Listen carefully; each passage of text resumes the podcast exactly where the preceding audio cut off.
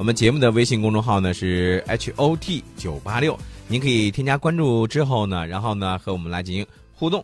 呃，宋老师，今天是一六年的一月十二号，如果我没有记错的话，这个一六年对于美国来说有一个很重要的事情，嗯这就是美国的总统大选。没错，呃，现任总统奥巴马应该说，在他任期即将结束的时候，他咱不说他是恋恋不舍也好，或者说他有所期待也好，咱不评价这个啊。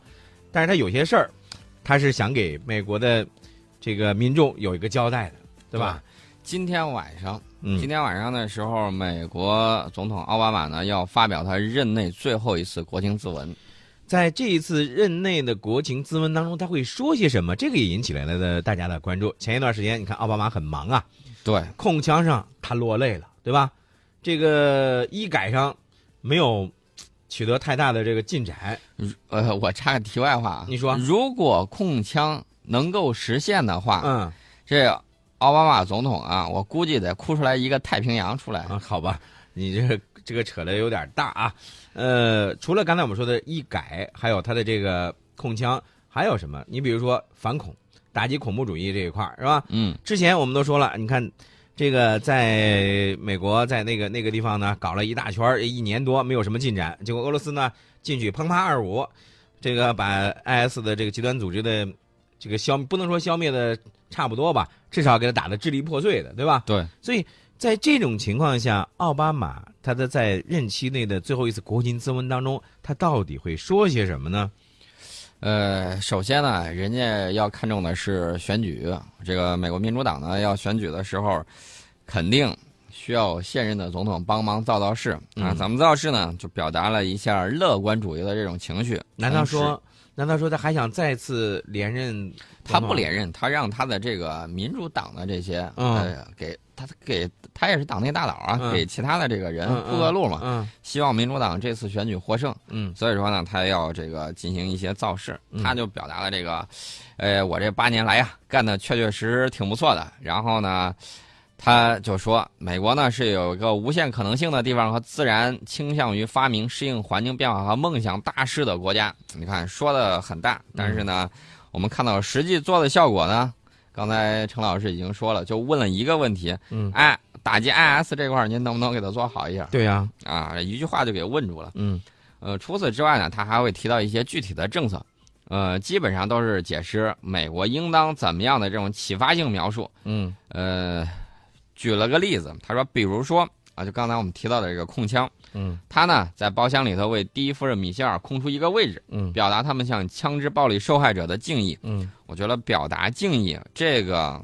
做的不错，但问题是仅仅局限于作秀吗？如何能够努力推动这个枪支控制法案实行？这个才是根本。就我刚才说那句话，呃，真的是哭抹点眼泪就有用的话，嗯我估计啊，等到把这个枪支控制住，那眼泪都得流成太平洋了。对。除此之外呢，奥巴马呢还计划想扩大联邦医疗补助、改革刑事司法制度、强化贸易关系等等，包括气候变化。我觉得他这种想法都是非常好、非常 正确的。嗯问题是你这个任期就剩这么几天了，嗯这其中每一项想要通过都非常的难。嗯能不能做一些实质性，就是推动，能够把这个事儿继续推动下去，不要这个正往人稀。美国人民也需要这些东西，嗯比如说全民医保啊、嗯这些东西，比如说减少这种枪支泛滥带来的危害啊，嗯这些都需要。嗯，你能不能做到？嗯，我们现在关注的是这种结果啊，嗯就是这个效果，而不是你中间如何煽情的这种表演。啊，对你这种过于煽情的表演，嗯、你只可能会给你这个民主党的这个候选人呢，会拉一些选票，但是他对于美国人民来说，好像并没有起到太大的作用。呃，我觉得这个是美国人家自己家的事儿啊，咱是不是说多了之后，人家会说 我们干涉美国内政的？啊、但是奥巴马他的这个任任期内的这最后一次国情咨文会取得什么样的这个效果？说实话啊，我倒是真的不是不是特别看好啊。咱就说这个打击反恐这个事儿，对啊你看美国这个在阿富汗打了一圈儿，这个越反越恐，塔利班又卷土重来了。那么这个在一月十一号的时候，巴基斯坦、阿富汗、中国、美国关于阿富汗问题的这种四方机制第一次在伊斯兰堡召开。我们的外交部阿富汗这个事务特使呢就率团与会，呃，就阿富汗问题沟通了这种情况，交换了相关的这种意见。嗯，呃，我们一直主持的就是阿人主导，阿人所有，对，这种才是你和平进程进行和解的这种方式。对，呃，这个外交部就对这个事儿进行了相关的回应，但是世界媒体啊，嗯他就觉得你这个是负责任大国的这种表现，嗯确确实实这个样子。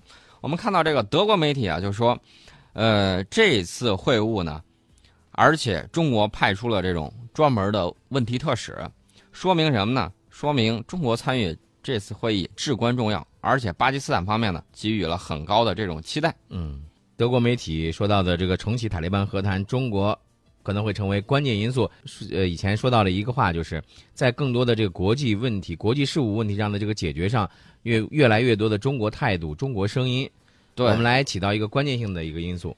其实这个德国媒体是这么觉得，他觉得在塔利班和谈的这个问题上，中国是理想的斡旋者。嗯你看没有？美国在四处点火，我们在四处当当消防员，四处帮大家灭火。对然后呢，给大家说，你看不要打了，我们在搞“一带一路”，嗯，沿线的国家都可以积极投入到“一带一路”的这种建设之中来。嗯，这个样子呢，你的这个国计民生可以得到友善的提高，嗯你的基础设施可以得到很大的改善。嗯哎，大家一起来挣小钱钱，岂不快哉？嗯。所以我们说，不管是反恐也好啊，或者是在这个地区和平安全的局势上也好，我们越来越重要的发挥的这个最更加重要这个作用。对，美国在反恐这块儿，现在他在头疼什么呢？在头疼国内的事儿。嗯因为之前的这种恐怖袭击啊，零星的在美国国内发生，之前他也没有说跑到哪儿去，通过嗯互联网学到这个东西，嗯学到这个东西呢，就很让美国的这个呃国内的这种安全呢，很是很伤脑筋。嗯怎么办呢？这个美国国家安全和执法领域的高级官员，他跟这个美国硅谷互联网主要这种业务企业啊，嗯举行会面，就在商谈合作防控恐怖主义及极端思想传播。这就是说高科技的这种呃企业参与。对我看这个去的企业还挺多的，苹果的、微软的、谷歌的、雅虎的，还有那个脸书、推特，啊，这个都派了有代表出席。嗯，哎，说到这儿，宋老师，咱扯一个题外话啊。嗯以前呢，曾经看过呃，这个大概是一个这个电视剧，美国的一个电视剧啊。呃，他说到了一个这样的事情，就是也是讲反恐的，但是说到了这个人呢，是一个探员啊，FBI 的探员，最后呢，他这个在脑中植入了一个类似于超级电脑的那种装置，知道吗？嗯当然这带有半科幻的一些色彩啊。呃植入一个电脑超级电脑这个类似的这个装置之后呢，就发现呢，它处理问题信息速度特别快，反应特别机敏，能够在这个各种反恐的这个作用当中发挥重要的这个作用。是那个机械战警吗？我忘了叫什么名字了，但是我就突然在想啊，这种互联网企业，呃，融入到这个反恐当中，那么能够提供更多、越来越多的这个资料背景的一些搜索，甚至能够起到定位等等这些作用都可以起到，对，对吧？呃，我只是觉得这个美国不要滥用这一点。对，之前呢，有一个十七岁还是十八岁一个美国孩子在打魔兽的时候就。说打游戏嘛，生气了，生气了之后发发泄，呃，这个不当言论在里头骂人了，然后呢，美国就觉得他这个有一定的这种暴力倾向，嗯直接把他拉去判刑了。对。这事儿，我觉得这个法有点太过了吧？再一个，美国他有的时候有一些这个种族歧视的这个倾向还是比较严重的。他对于一些种族歧视倾向严重之后呢，难免会在一些问题上可能处理不当，处理不当就会引发一些矛盾。呃，说到这个互联网这块儿呢，我其实觉得国内倒是要注意一个事情，比如说这个推特，比如说这个脸书、嗯。这 Facebook 这个顶上，有很多这个台独分子呀，嗯，他在国内他一套，然后呢，他跑到这个推特上他另外一套，当把他的面当真实当面是人，背后是鬼，那个对，把啊。那个真实嘴脸就给暴露出来了。嗯。哎，这个我对于综艺类的东西关注的比较少，嗯。但是呢，我这两天看新闻，我要对这个黄安大哥啊嗯。点一个赞，嗯。反台独，嗯，对。而且呢，他也提到了某一个这个台湾的一个艺人，是吧？对啊，这个人呢就是这个两个嘴脸啊啊，这个十六岁的艺人周子瑜啊，我觉得这个人呢，十六岁可能对很多事情理解的不清楚，嗯嗯嗯但是呢，我觉得他已经被台独的媒体进行了利用，然后呢，把他想到打到一个什么明星啊，什么乱七八糟的东西。嗯嗯但是呢，你在那儿你怎么样？你在域外的这东西，有些我们管不着。但是你想在国内捞金，那是不可能的。没错。